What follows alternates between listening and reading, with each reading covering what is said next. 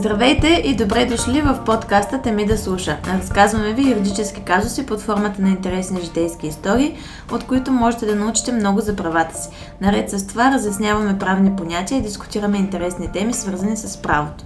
В днешния епизод, заедно с екипа, ще говорим по темата "Силните или слабите защитава правото". Заедно с мен са Макс, Ивета и Слави. Приятно слушане!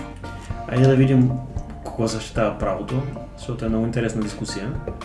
Обаче доста така философски и дълбока като тема и според мен ще се получи или изключително добър епизод, или ще бъде тотален фейл. Може тотално да се оплетем. Да. Аз съм подготвила Русо, така че ще се оплетем. Да. Аз залагам на първото. Добре. Като ще говорим кого защитава правото, първо съвсем деликатно да засегнем въпроса защо го има правото, за да защитава който и да е. Понеже силни и слаби се открояват страните малко по-късно, отколкото първо се е създало правото. То се е създало поради някаква причина. Дали за да подпомогне силните или да защити слабите, това вече трябва да го разгледаме ние. По-скоро какво имаме като исторически дадености за възникването и развитието на правото, т.е. каква фактология има историческа за това нещо. Ако изхождаме от теорията, без да навлизаме в дълбините на това, от кога съществува и защо съществува правото, основният му замисъл е да урежда различните обществени отношения и вече според това какви обществени отношения са се зародили в последствие в исторически план, се развива и правото, т.е. появяват се нови отношения, появяват се нови закони, които да уреждат тези отношения или закони, които с идея за превенция. Да, въпросът е, че това се е случило много отдавна, т.е. ние имаме някакви сведения за...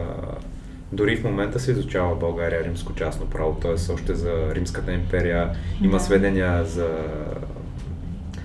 Атина, това е 8 век преди новата ера, т.е.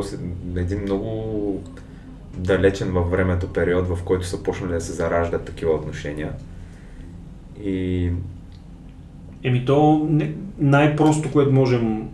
То не че най-просто, ами изходна точка, която можем да вземем, е това, което се изучава в университета, в юридическите факултети, че най-старото законодателство, което знаем, е от шумерската династия.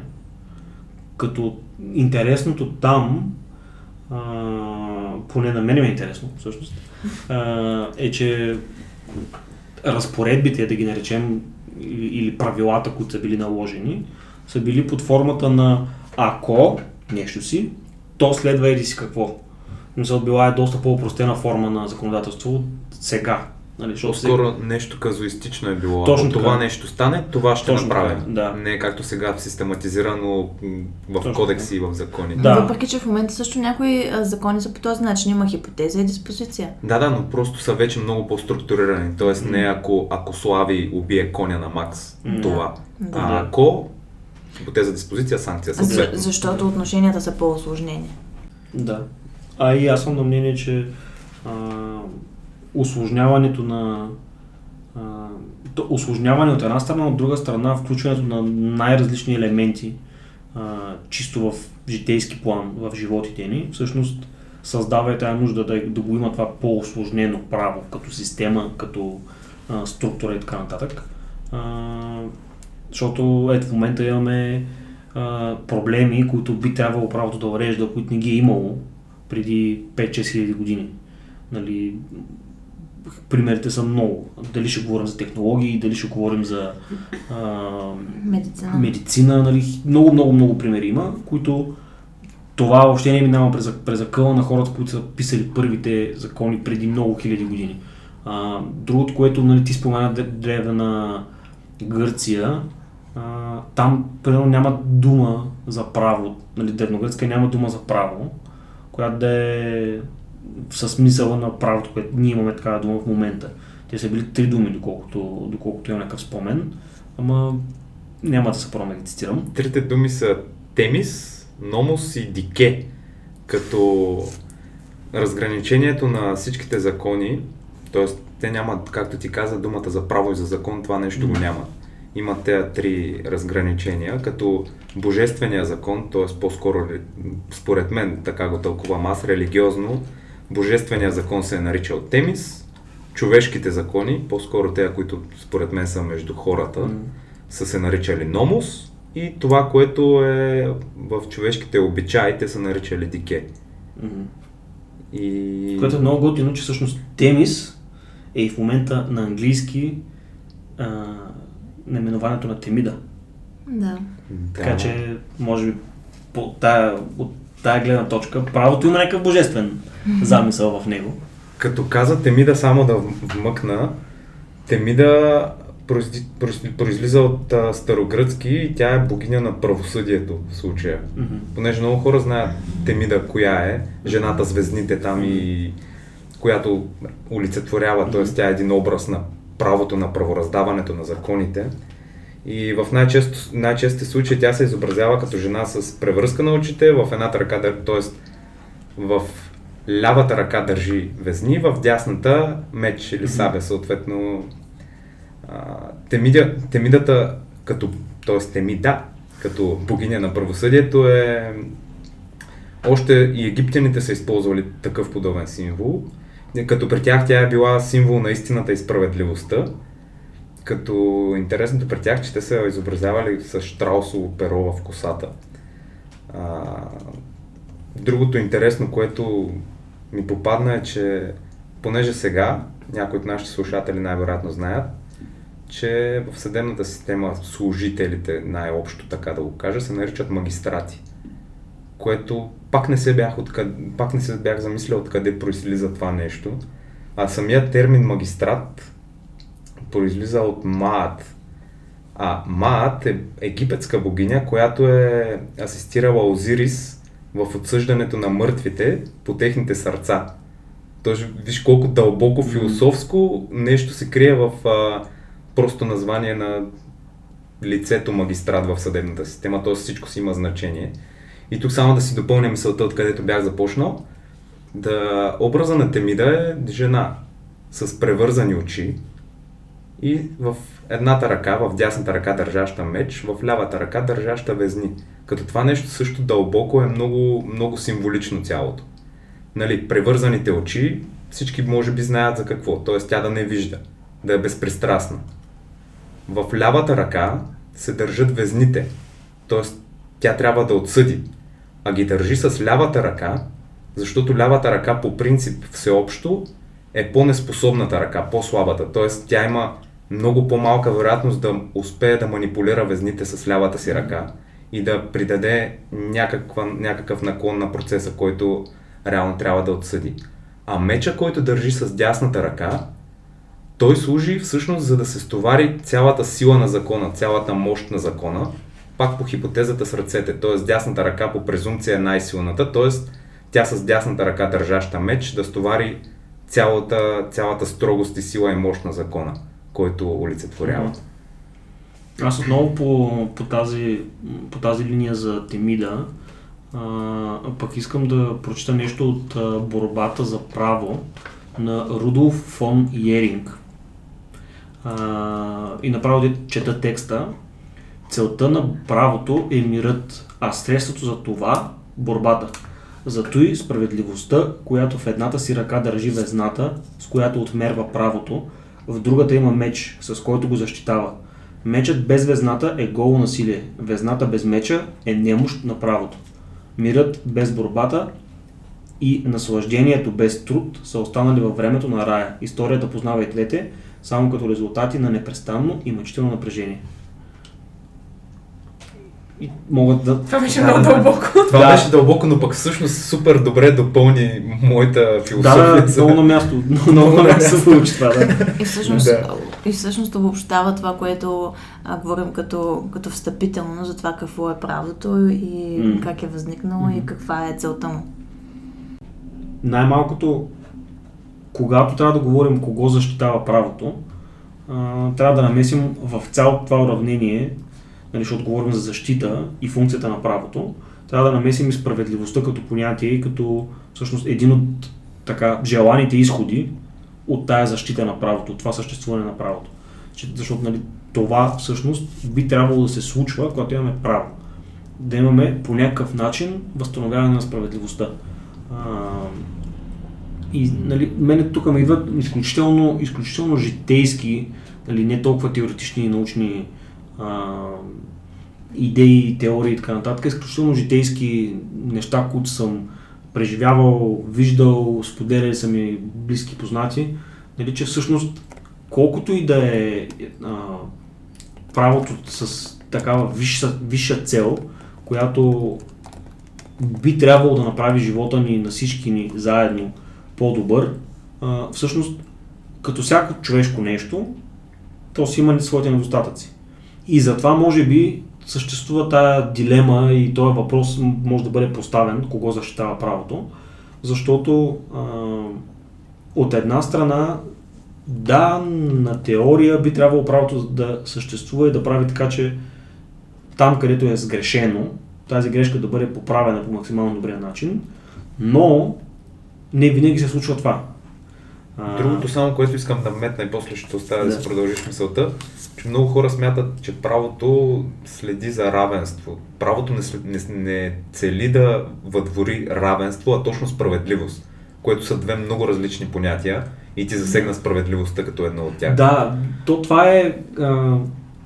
Затова споменах много различни гледни точки, нали, че се замесват, просто защото всеки човек или дори да не е всеки човек, ако трябва да го обобщим така малко като социологическо да го направим, нали, в момента този разговор да го направим такъв, отделните групи хора, разгледани през призмата на социологията едва ли не, имат определени разбирания за тяхната общност и тяхното обкръжение и така нататък. И всъщност те пак са, независимо, че ги обобщаваме, те пак са изключително много и различни гледни точки. И именно заради това, според мен, е голямата, нали, стои тая голяма въпросителна, кого защитава правото. Всъщност, кой е човека, който може да използва тази даденост, която хората, нали, сме измислили, защото, нали, това редовно се споменават в университета по право, че това е фикция. В смисъл, това е нещо, което не можеш да го пипнеш, нали, човек му е хрумнало, измислил го е и е казал, не можеш да убиваш, нали, айде да не намесваме Божите заповеди, нали, но не можеш да правиш нещо, защото е забранено. И ако го направиш това, е наказуемо с нещо, за да имаме някаква справедливост. Обаче много хора наистина, и както Макси ти каза, го разглеждат и търсят справедливостта в равенството. Много хора пък не могат да разберат какво е справедливост и какво е равенство. И то по-скоро, може би не се изразих точно, не че не могат, а имат различни гледни точки, какво е справедливо и какво е равенство. Нали, винаги когато на някого нещо му се случва неприятно, някой го е увредил, причинил му е нещо в негативен смисъл и той търси справедливост, изключително човешка черта е той да иска по-голямо наказание за отсрещния, който му е причинил това нещо. Обаче, нали, ето тук идва едно такова разминаване, което ние наблюдаваме ежедневно.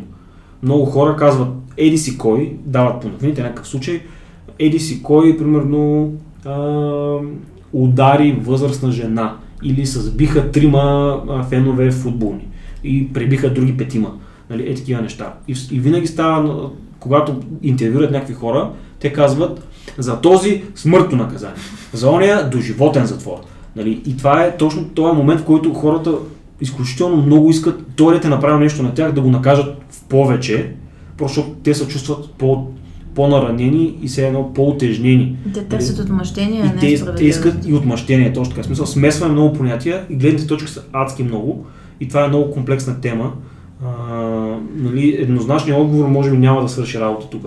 Със сигурност това подлежи на друга дискусия, защо наказанията са такива и защо са определени така, не са просто както е поговорката зъб за зъб, око за око и прочее. Тоест, ти както казваш, примерно, ако търсим равенство, младежа ударил бабата, т.е. равенство и право и справедливост би се постигнало, ако просто съда отсъди и позволим на бабата да удари същото момче, което е ударил. И тогава всичко ще е добре и света ще е правен мир. Ми не е така. Не да, трябва да е така. Да, така, защото нали пак влизам в детайл за примера, за да може да го изясним малко или много нали, като ситуация. Бабата, ако удари този човек, няма да е същия удар. Нали, и заради това нали, със същата сила, със същото там, каквото е. Пак влизам аз още в този пример. Ето за това съществува правото и тази дискусия. За силните или слабите. Тоест бабата ще понесе по един начин шамара, а момчето по различен. Тоест различно физиологично ще се отрази. И емоционално. Емоционално, физиологично, комплексно ще е различно отношението спрямо деянието. Да, това, както казахме, е съвсем различна тема. Да. И връщам това, което бях почнал да казвам. Нещо, което трябва със сигурност да вземем предвид, когато говорим по тази тема и задаваме въпроса кого защитава. Всъщност, освен че знаем в древността как е възникнало правото и имаме някаква представа от как е урегулирано, пък по-нататък в вековете, в хилядолетията, всъщност забелязваме, че много права, и то особено в европейския континент, много правни норми и много уреждания така, на обществени отношения проистичат от желанието на една общност или клика или класа, какъвто и термин да ползваме, да уредят някакви отношения, които засягат основно от тях. И нали, тук вече имаме един много интересен момент, в който съвсем с основание можем да се усъмним в правотата на правото, ако мога така да се изразя, защото хората, които са започнали първи да извършват банкови занимания, да ги наречем и дейности. Занятия. Исках занятия да кажа, ама понеже звучи някакси много такова университетско, реших да не го казвам. Но първите банкови дейности и не само, като се почнат да ги извършват, трябва по някакъв начин да бъде регулирано това нещо. И първите уредби такива, в повечето случаи са защитавали по-скоро тези, които извършват дейността, а не тези, които се ползват от тая облага да имат такива дейности.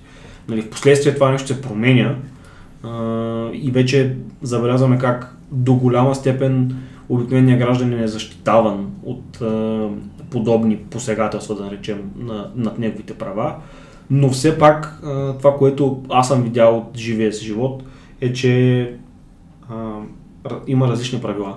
Независимо, че правото и законите са едни, има едни правила, които важат, нали, чисто житейски, едни правила, които важат за редовите обикновени граждани, като нас, и други правила, които важат за хората, които разполагат с повече ресурс. Дали ще е финансов най-вече, дали ще бъде този ресурс с така наречените връзки, контакти, нали, познанства с определени хора, но това нещо го виждаме, тъй като нали, пак ежедневно имаме случаи с убийства и хора, които всъщност почти така с просто око, да кажем, нали, то разбира се не е толкова просто, но така на първо четене виждаме някакви хора, които изглеждат, нали, и почти сигурно е, че имат някаква вина за това нещо и в следващия момент те са оправдани и те не получават тая заслужената тежест, която би трябвало да им се отреди, за да се възстанови някаква справедливост в обществото.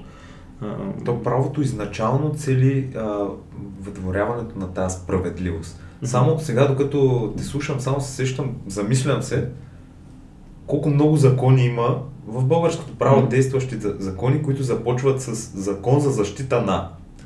Само докато го казвам, се сещам за три. За защита на потребителя, за защита на животните, за защита от домашното насилие. Колко неща се стреми да защити закона. А защо? Задавам и после си задавам съответно този въпрос. Ами защо? Защото тези неща най-вероятно са по-слаби. Имат нужда от някакъв вид защита.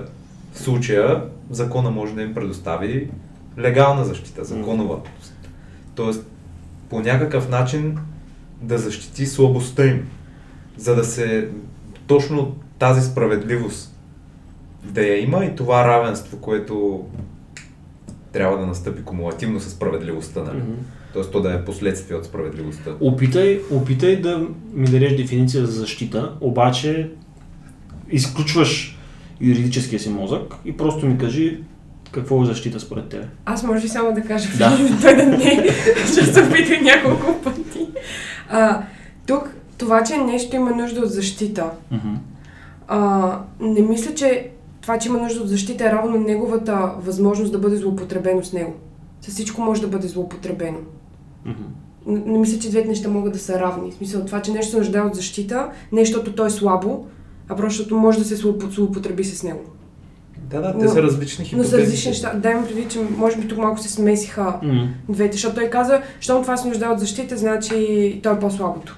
Има някаква слабост. По-скоро се презюмира, че там би имало нужда от тази защита. Независимо вече тая нужда дали е на база слабостта на, на защитаваното или защото то е уязвимо, защото може да се злоупотреби с него. Да, добре. Давай дефиницията. Чакай, аз забрах на Слави въпроса. Дефиницията за защита, като изключиш юридическия мозък. Това ще е трудно. Искате, кажете нещо, докато мога да... Тя според мен Ивета отговори доста, така, може би неусетно стана, защото исках да засегна точно темата с това дали защита от защита има нужда само слабия. Нали? А в случая с правото не е задължително да е така. Защита според мен има нужда от всичко, което може да се злоупотреби с него, защото просто в човешката природа на хората има тази тъмна страна, която винаги може да се прояви. И правото е точно това, за да не се превърне свободата в свободия. Аз и мога да се изключа юридическия мозък и това, което ми дойде на прима виста, като питаш за защита, е щит. И се представям, нали, когато има две противопоставящи се страни, да кажем, в някаква битка, защото там се използват щитове. И едната и другата страна имат щит. Тоест, едната може би ще е по-силна, в крайна сметка една от двете сили ще наделе, но и двете страни имат щит, т.е. двете страни се защитават. Добре, по същата аналогия, правото е щит, обаче за кого? За всички. Този, който в твоята хипотеза с войната атакува, ще има щит, но той държи щита отстрани, когато тръгне да атакува. Той не атакува със щита напред. Да, значи, и тогава вече... по-скоро той, за който атакува, ако се презумира, че той е по-силен, щом има тази мощ да атакува, т.е. той е по-силният, той си държи отстрани щита, а другия, който чака в защита, което пак е, нали, понятието за ситуация, в която се намира, нали, той изчаква в защита и щита му е пред него плътно.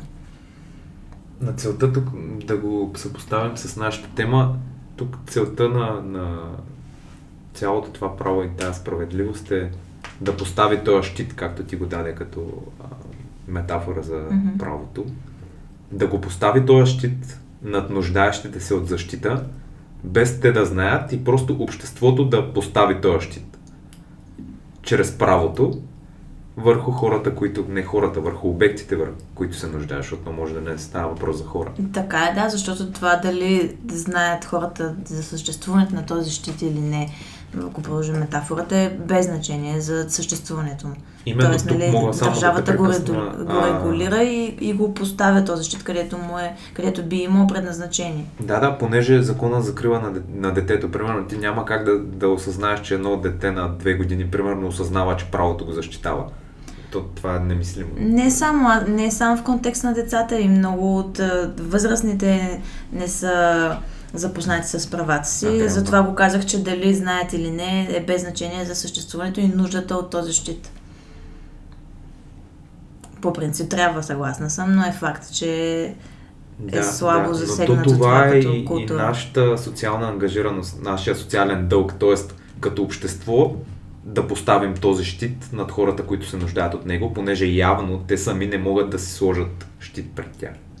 Да, но ако излезем малко от метафората, че едните са силни, другите са слаби, този щит като защита го има не само в такива закони, които ти цитира, където дори самата дума защита е в наименованието на закона, но и в други закони, където страните са равнопоставени, те пак имат защита, независимо от това, че са равнопоставени. В случай, че има някакво нарушение или неизпълнение, съществува възможността за защита на другата страна, не защото е по-слаба. Да, ами ти мисля, че като пример за равнопоставеност на страните цитираш облигационни граждански отношения, примерно. Да, облигационни, например, където две страни сключват договор помежду си с равни права и задължения. Да, там вече независимо дали са мъже, жени, деца, защото и децата, нали, могат, т.е. непълнолетните могат да сключват договори. Да. Просто тогава наистина се цели една равнопоставеност. Обаче тази равнопоставеност на субектите в тези отношения дали е равенство? Тоест, има ли силен и слаб, понеже закона казва, ми ето вие тук сте равни, няма силен слаб, а дали реално е така? Той закона казва, да, равни сте, няма силен и слаб, но пак има механизми за защита. Да, защитават се и двамата. Тоест, те щом са равни, те се защитават по-равно, няма силен, няма слаб. Но мисълта ми е дали е така. И това, от което аз черпя аргумент, е по-скоро това, което си говорихме с теб преди време, за правото на ползване на служебен защитник, примерно. Да. На служебен защитник, адвокат. Да. Аз, примерно, не завеждаш някакво дело срещу мен. Аз не знам, просто съм от този кръг лица, които не се интересуват от право и не знаят, че има право изобщо. Да. Съответно, нямам икономическа, финансова възможност да се наема адвокат. А ти имаш много пари, много възможности, съответно не един. Взимаш трима адвокати да те представляват, т.е. единия да гледа едно, другия друго, третия трето. За всяка инстанция си имаш свой. Да. А аз какъв съм? Аз съм, понеже в гражданския процес всеки може да се представлява сам. Да. Не е нужно. Ама аз не знам за какво става въпрос. При което как така, нали, сме равнопоставени. И тук има такъв закон за правната помощ, който има разпоредба, която гласи, че по граждански и административни дела правна помощ се предоставя, когато възоснова, обаче, забележете, на представени доказателства от компетентни органи, съда прецени, че страната няма средства за заплащане на адвокатско възнаграждение, съда формира преценката си, като взима предвид доходи, имуществено състояние, семейно положение, здравословно състояние, трудова заетост, възраст и така други, да не ги избравам. Тоест, освен всичко друго, ти би бил в тази хипотеза и икономически по-слабата страна, защото нямаш възможността да си позволиш, че да си осигуриш защита. Икономически по-слабата, обаче, нали сме в граждански процес, нали сме равнопоставени, т.е. кой беше принципа, член, сега не мога да ви кажа член, гражданския процесуален кодекс, че страните, то е състезателно начало, страните почват, равни са, няма никакви предпоставки едната да е силна, другата слаба е. Да, ама в този пример, който дадох, ти имаш пари, ти имаш три адвоката, аз нямам нищо. И тук закона за правната помощ, нали, на мен ще ми възложи, той ще ми назначи съответния процесуален защитник, в случая адвокат, който да се грижи за моите работи. Да, то по принцип тук вече опира до въпроса за качеството и знанията на адвокатите, защото дори един адвокат, който е в изпълнение на тази си служебна ангажираност да бъде служебен адвокат, може да има по-добри качества от трите адвоката на този, който си плаща за три скъпи адвоката. По принцип, факт. Хипотетично е възможно. Така е, но първо закона казва, вие сте равни, после казва, ами за мен може безплатен адвокат, за тебе не. Дали? Ама той така те изравнява. Той така те прави. Ама нали почнахме с това, че ние не търсим равенство. Защото правото не е равенство. Ама това е ред. Така е редно да е. Те понякога справедливостта и равенството обаче съвпадат. Понякога да. Като в този казус мога да се съглася с Ивета, нали, че съвпадат. Въпросът е вече, че това привидно съвпадат, понеже с нас си говорихме в хипотезата, в която тя, нали, има финансовата възможност да се наеме най-добрия адвокат, който съществува някога някъде. Mm-hmm. Дори да не... т.е. той трябва да е вписан, нали, за да щом си водим делото. Докато намешаме назначат някакъв служебен там, кой да е някакъв... Там останал, няма дела, ами дай тук на жреби ще го изтеглим да защитаваме Максито. Mm-hmm. И дали сме пак равни? Да. Защото тя е с три най-топ адвокатите, аз съм с някакъв си там от... някаква колегия, назначен там. Пак може да ти назначат читав адвокат от колегията. Да, може, ама това става малко се едно... Ти тук малко го слагаш количествено. Не го слагам, добре. И качествено, което пак... Качествено го слагам. Което в случая го казвам под този предтекст. Нас има право да избира. Тя дори да е един адвокат да е, тя може да си го подбере. Да каже, искам Иван, искам Слави, искам Драган за адвокат. Докато аз казвам, господин съдия, аз искам адвокат. И той ще ми сложи, ей ти адвокат. Аз нищо не... Той не ми казва, избери си, аз ще го назнача. Но това е защото хората по презумпция не са равни. Едни са по-силни, други по-слаби. Едни са по-богати, други са по-бедни. И всъщност с този закон законодателя опитва по някакъв начин малко да изравни положението. Когато бедният е беден, нали, не може да се съпостави с богатия, който може да се наеме адвокати. Той все пак му дава някакво предимство с това, че може да ползва безплатно адвокат. Сега трябва да оставим отделно въпроса колко са знаещи адвокатите. Да. Всъщност... Да. Мисълта ми е защо не е така уредено, за да имаш избор на безплатен адвокат. Съответно разноските, които да поеме или ответната страна, или съда съответно. Тоест, когато имаш възможност за безплатен адвокат, ти да си избереш кой да ти е адвокат. Да, защото това вече е равенство и върховна справедливост, нали? Да сме възможно, както ти каза, да се опита закона възможно да ни равнопостави. Според мен така не би било справедливо да имаш право на избор, защото когато ти си в такава ситуация, в която по принцип другият ти вариант е нула, защита на николко адвоката, трябва да си достатъчно доволен на един, какъвто ти назначат, а не... Трябва да се примери с някакъв, който просто са ми назначили. Това се едно шеям хляб, колко да не умра от глад, ама... Другата ти алтернатива е нула. Кое е по-добре, едно или нула? Ти искаш 3, а ти искаш 3, да. Това не е справедливо. Ти когато нямаш възможност за едно, го получаваш. Тоест възможностите ти са 0, ти получаваш 1, обаче казваш, искам да получа 3. Това не е справедливо. Ако метафората е математика... Виждам уравнението, въртящи се около главата му. Добре, аз това ще го премисля. Не съм съгласен, но ще влезем в много дълбок спор, ако продължа, което ще... Добре, само още един пример искам да ти кажа по отношение на тези, които нямат възможност. Пример, който е от България. Понякога, когато има такива по-нашумели с високо обществен интерес дела, всъщност топ адвокати поемат защитата на такива хора безплатно. Защото, в крайна сметка, според мен, мотивът им е, че това им носи на тях реклама. Известно. Защото когато е с такъв интерес делото, нали, постоянно по медиите, следи за всяко съседание и така нататък. Но ето ти, нали, топ адвокат и в същото време той поема безплатно защита. Не е по закона за правната помощ. Да, ама това е по-скоро някакъв вид маркетинг и реклама. Няма значение, всъщност човека получава хубава защита. Нещо? Работи, човека получава защита, той получава реклама. Това като пробълно казусите в Америка, които са там. Точно същото е тук, да. Си е същото и при нас. Да.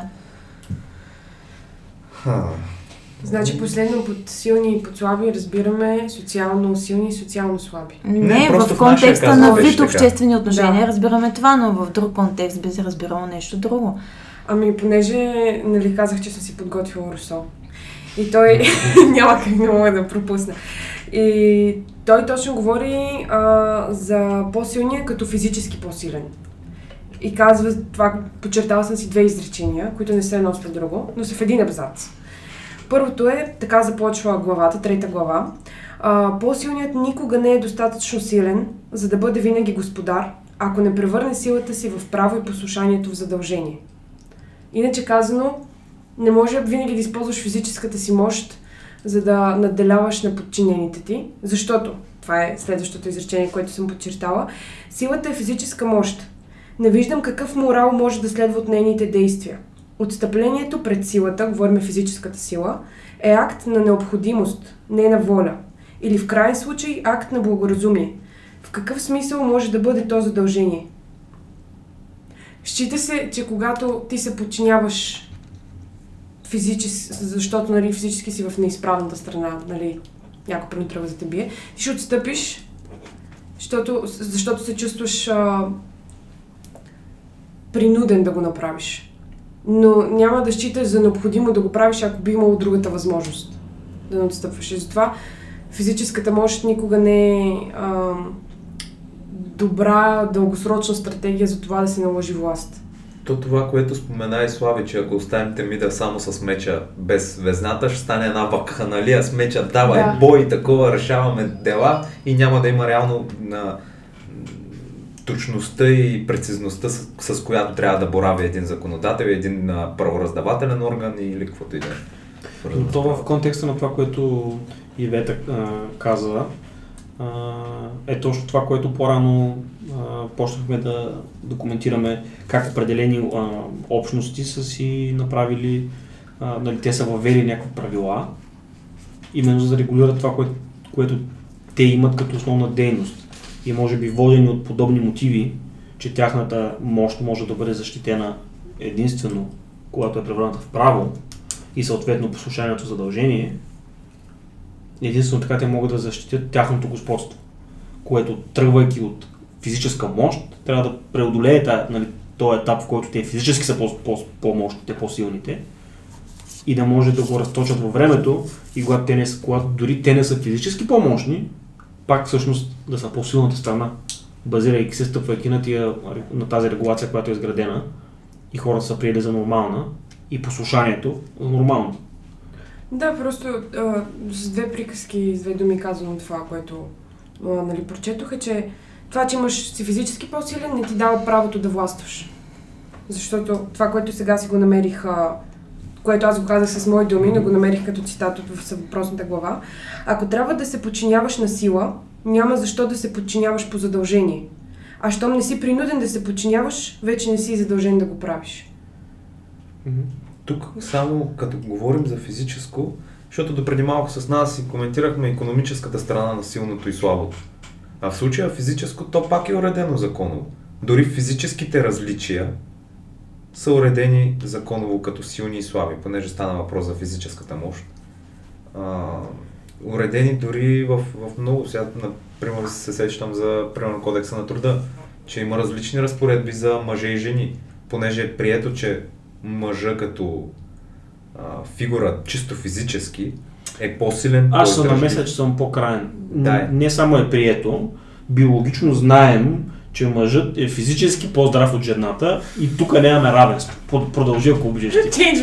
Това исках да кажа, просто по-деликатно. Да, аз учам да ги казвам нещата по-така, защото да стане ясно. Исторически погледнато, като се има предвид неговите физически дадености, един мъж и една жена, естествено е мъжът да е по-силен.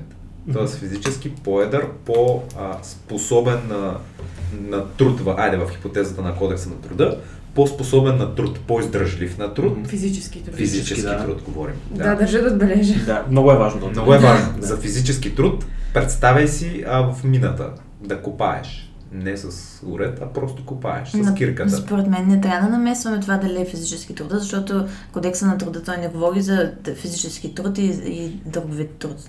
Когато предоставя... за мъжа, за какво е по-способен физически. Да, но той говори в контекста на Кодекса на труда, където има защита за, да речем, бременни жени в условия на това, гледна точка на пола и възрастта за пенсиониране. Да, прино по наказателно. Там няма значение вида труд. Всъщност за пенсионирането има значение, но това отиваме в друга тема, там за категориите труд. Право, да. Това е много интересна тема, това. Сега се замислям, че всъщност много е парадоксално как жените са... сега си представям как ще има вълна от нали, бесни феминисти. Нали? Много парадоксално е, че жените всъщност по закон могат и трябва да се пенсионират по-рано от мъжете. Но да не забравяме, че законодателството върви в посока на уеднаквяване на възрастта за пенсиониране. Да, тя дори трябва да е по-висока, може би, за жените, защото жените, раждайки деца, всяко дете увеличава живота им с 15%. Но след третото им намалява продължителността на живота. Да, аз съм ти го казвал това. Нямаш следващ аргумент против това, което ти кажеш, защото аз съм ти го казвал. В България статистически знаем, че сме в отрицателен пръст и няма толкова много семейства, които имат повече от 3 деца.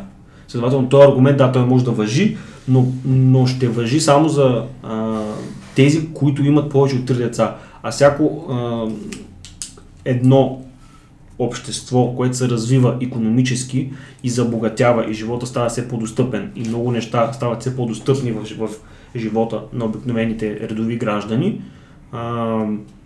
то се характеризира с по-малък брой деца, което означава, че в общества, които в момента приемаме за развити, Германия, Дания и така нататък, е много по-нормално, че те имат по-застаряващо население и по-малко деца.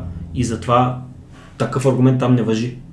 Нали? И все пак гоним равенството, което е възприето като справедливата позиция, в която мъжете и жените би трябвало да се пенсионират едновременно.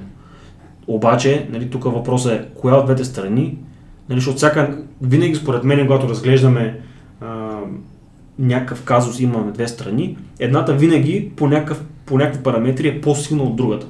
Нали, и това, нали, vice versa, въжи и за двете страни въжи това нещо. Нали, и точно тук е момента, в който трябва да замислим, вземаме ли ги предвид всичките тия неща, когато говорим, че правото защитава по-слабия, и всъщност адекватно ли ги вземаме тия неща, защото се твърди, че нали, тези неща се твърди, че са взети в предвид. Ето ти казваш, върви се към изравняване на пенсионната възраст, нали, планирано е в Европейския съюз, през няколко години се покачва възрастта за пенсиониране на жените, защото през 2030, знам коя, не го помня вече, да ще са равни. И мъже и жени ще се пенсионират на 65 на 67, нали, нещо е такова. Поред мен има аргумент точно за това нещо, понеже пак феминистката вълна, нали. Преди, по времето, когато е съставяно трудовото законодателство, ние даже имахме полза това, кога е почнато реално. Тогава ролята на жената каква е била? Не да работи. Гледай деца. Да. Да е домакиня. Ти бъди домакиня, гледай деца. После като се вкарва в трудовия оборот, така да го нарека, тя е вкарана там, ама тя се вкарва по-късно от мъжа. Тоест затова дай на нея ще дадем някаква защита. Защото тогава не е имало толкова много трудови правоотношения, които не са били физически. Тоест, ако погледнем по-назад, защото сега, дори в тези условия, всички работят от вкъщи.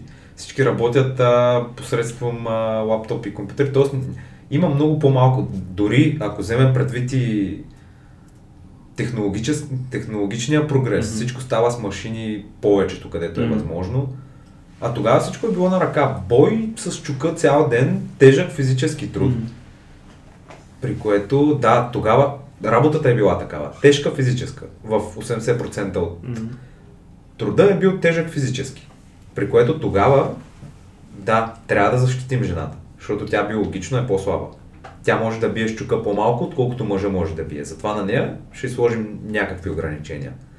Докато това нещо е останало така, обществото се е развило и към момента, каква е разликата, примерно, двама банкови служителя, мъж и жена? Биологична, единствено биологична разлика. Не, дори биологичната я няма. Говорим пак в хипотезата на трудовото законодателство. И двамата са завършили икономика, счетоводство и контрол нещо и работят в едно и също помещение, еднакви условия на труд, на лаптоп, т.е. няма физическия аспект. И жената пак ще се пенсионира по-рано. Не, няма, защото на това коментираме, че всъщност отива на там законодателството да се изравни и да се пенсионира по едно и също време. Да, там отива точно заради тази причина. Да. Тоест, че към момента няма нужда вече от толкова голяма защита, каквато е имало преди. Да. От физическия труд. Да. Но да, ето това е пример за закон, в който се разглежда силната и слабата страна от биологична гледна точка. Нали? Разгледахме от икономическа и от биологична. Сещате ли се за друга съпоставка за силни и слаби? Аз се сещам за... Не мога да го формулирам обаче каква е. Понеже много често работя професионално с Закона за защита на потребителите.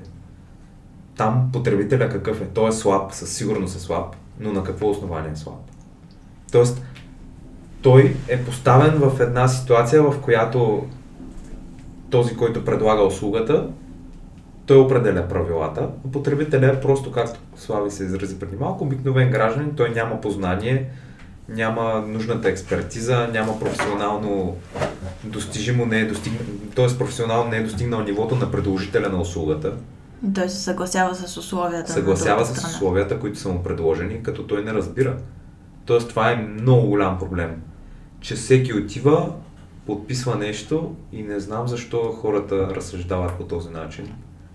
Но то не е проблем, който идва от закона, от незнанието на хората. Да, аз изобщо не критикувам закона в този случай. Само да погледна точно... В Закона за защита на потребителите, първият член дори е защитата на... Този закон урежда защитата на потребителите. правомощията на държавните органи и дейността на сдруженията на потребителите в тази област. Каква е целта на този закон? Право на информация за стоки и услуги, право на защита срещу рискове, право на защита на икономическия им интерес, обезщетение за вреди от дефекти. Тоест, видно е от закона, че потребителят е поставен в по-слабата позиция. Съответно с този закон се цели на преди малко, което коментирахме, това равенство и тази справедливост, които в този случай пак са долу-горе на една плоскост, и равенството и справедливостта. Тоест, ние ще информираме потребителя, за да може той да знае в какво встъпва в случая. За да може да няма, тук вече виж Ивета, който каза, тук по-скоро е за защита от злоупотреби от страна на силната страна. Да. Тоест, за да не си позволява този, който предлага, да манипулира слабия, който потребява, в случая потребителя. Да, но вече дадени тези права на потребителя, той вече не е слаба страна, той вече е изравнена страна на продавача, да речем. Нали, законът си е изпълнил функцията по всякакъв начин. Затова е любимият ми пример, че правото инструменти се използва спрямо той се използва по такъв начин спрямо този, който го използва. И вече е ми пример с ножа, че ножа също е инструмент да си режеш храната, ама може да убиеш човек с него. И зависи изцяло от това ти какъв човек си. В смисъл, предмета, инструмента, правото, нали, в случая когато прави аналогия с ножа, неговата природа, добра или зла, зависи изцяло от тази на човека, който го използва, въпросния инструмент. Аз и друго се сетих, като си говорим, съвсем случайно се сетих за това, за защитата на силните. Говорихме за магистрати и имам някакви спомени, сега ще погледна точно, аз даже го знам кой член е точно, 93 от наказателния кодекс, че закона защитава повече магистратите, т.е. съдии, прокурори, разследващи органи.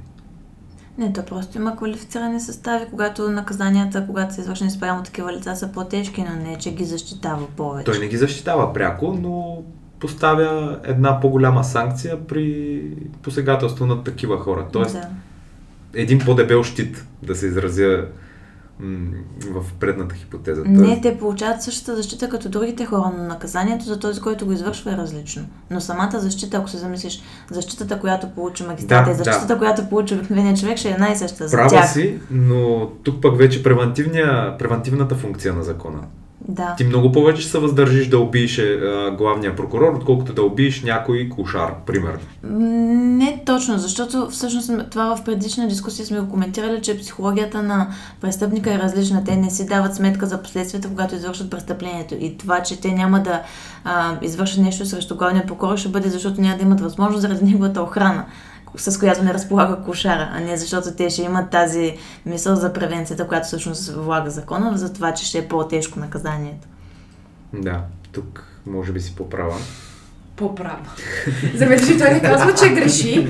Той казва, аз съм прав, но може би ти си по-може би. Той само това е допускане за възможност, че си по-права.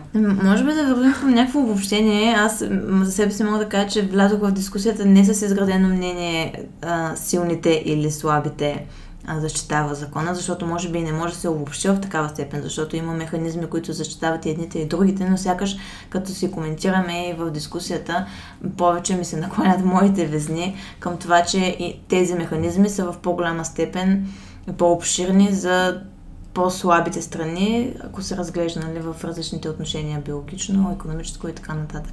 Има повече механизми. Да, но пък хората, които имат аргумент за това, че правото защитава силните, т.е. да не обръщам политически въпроса, но какво мисли обикновения човек? Те там политиците куват си за тех закони, те правят си ги за тях, нали, тук за нас народа нищо няма. Тоест, мисленето на обикновения човек, който е неосведомен, е законите си ги правят силните, за да служат на силните. Да. Което аз не виждам аргумент в това. Ако държавата, до момента повечето случаи, в които повечето примери, които обсъждахме, имаме силна и слаба страна, които са две отделни лица или организации и държавата се намесва като регулатор, за да защити по-слабата. Какво обаче правим, ако трябва да бъде защитен от държавата? Именно. Рудольф. Превод за отговорност на държавата за обезщетение за вреди. Май това беше. Държавата и общините за вреди. Да. И държавата трябва сама да си дигне дясната ръка, да си плесне лявата, че нещо ми е направила и да се накаже. Ама пляска си. Ама тя пляска съответния орган. Който? Прозвуча добре. Нямам коментар, ще запазя. Това ще не е простичкото обяснение на това. Ами тя държавата, пляскайки ръката си, тя пляска фактически свой крайник, т.е. Да. Тя отново не е си.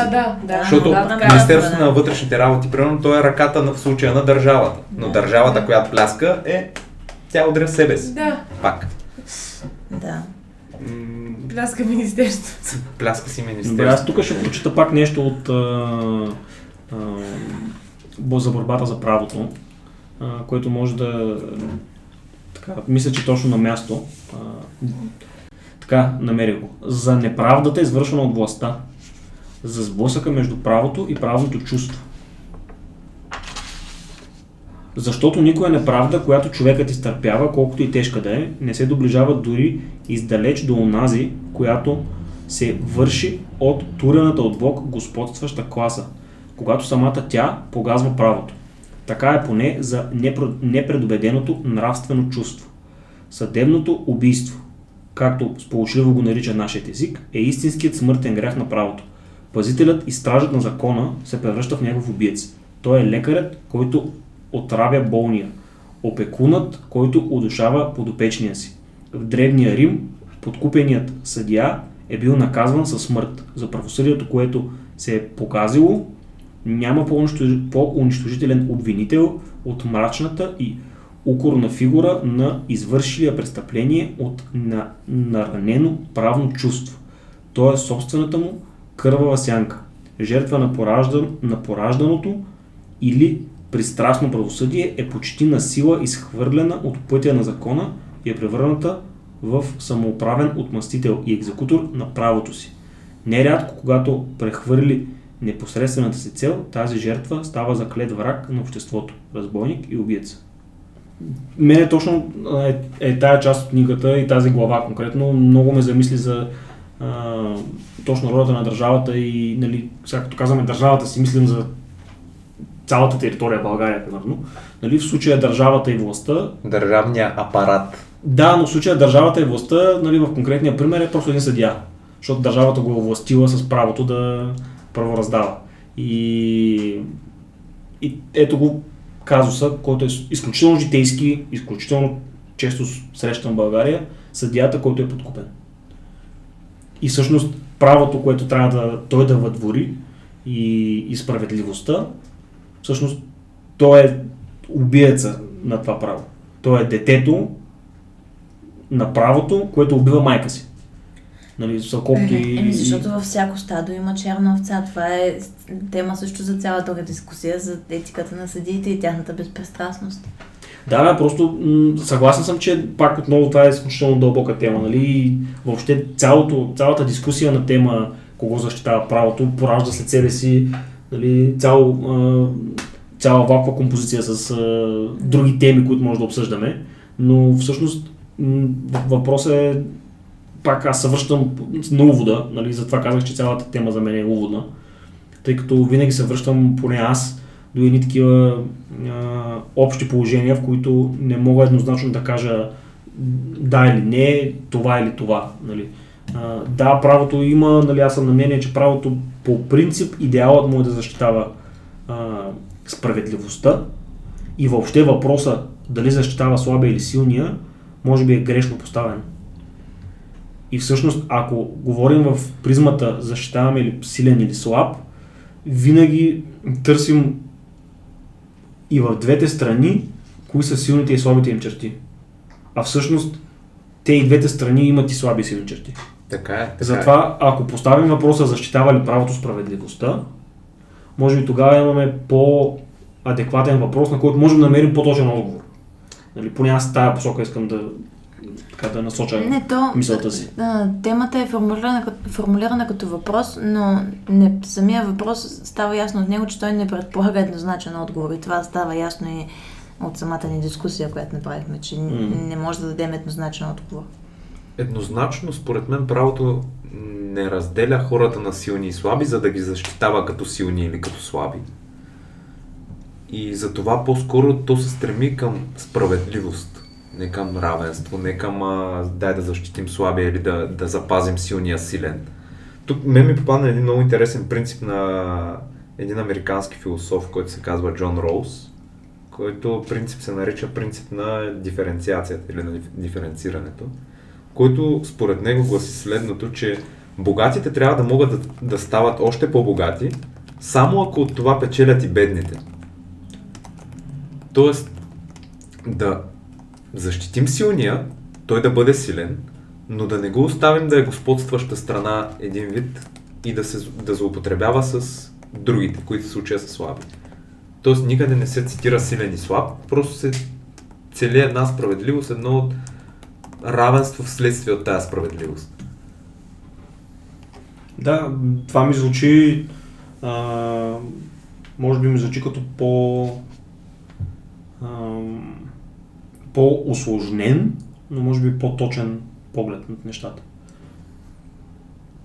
Аз мисля, че няма нужда да обобщаваме нещо като за финал, просто да оставим вратата отворена за продължение на въпросителните и темите, които възникнаха и като коментар, че може да формулираме отделни дискусии и да приключим с това. Да, според мен за всеки би трябвало да изникне въпроса, който поставихме. Дали има силни слаби или просто това цялото е справедливост? И дали вече тази справедливост е защитавана от закона и как? Mm-hmm. Това са лични отговори, които всеки, по-скоро както казахме, това е много различен поглед и колкото мислещи човека имаме, толкова ще има различни гледни точки и мнения съответно. Да. Ами добре. Благодаря ви за дискусията, получи се интересна и полезна, надявам се и слушателите ни да я намерят за такава, поради което бихме ги призовали отново, ако са съгласни с това, да споделят епизода, за да достигне до повече слушатели. Междувременно, ако не са чули останалите ни епизоди, да го направят, като могат да ни открият във всички по-известни платформи за подкаст, като Spotify, SoundCloud, Apple и Google Podcast, също и в YouTube. Може да ни последвате в Instagram и Facebook по името на подкаста Темида слуша и до следващия епизод.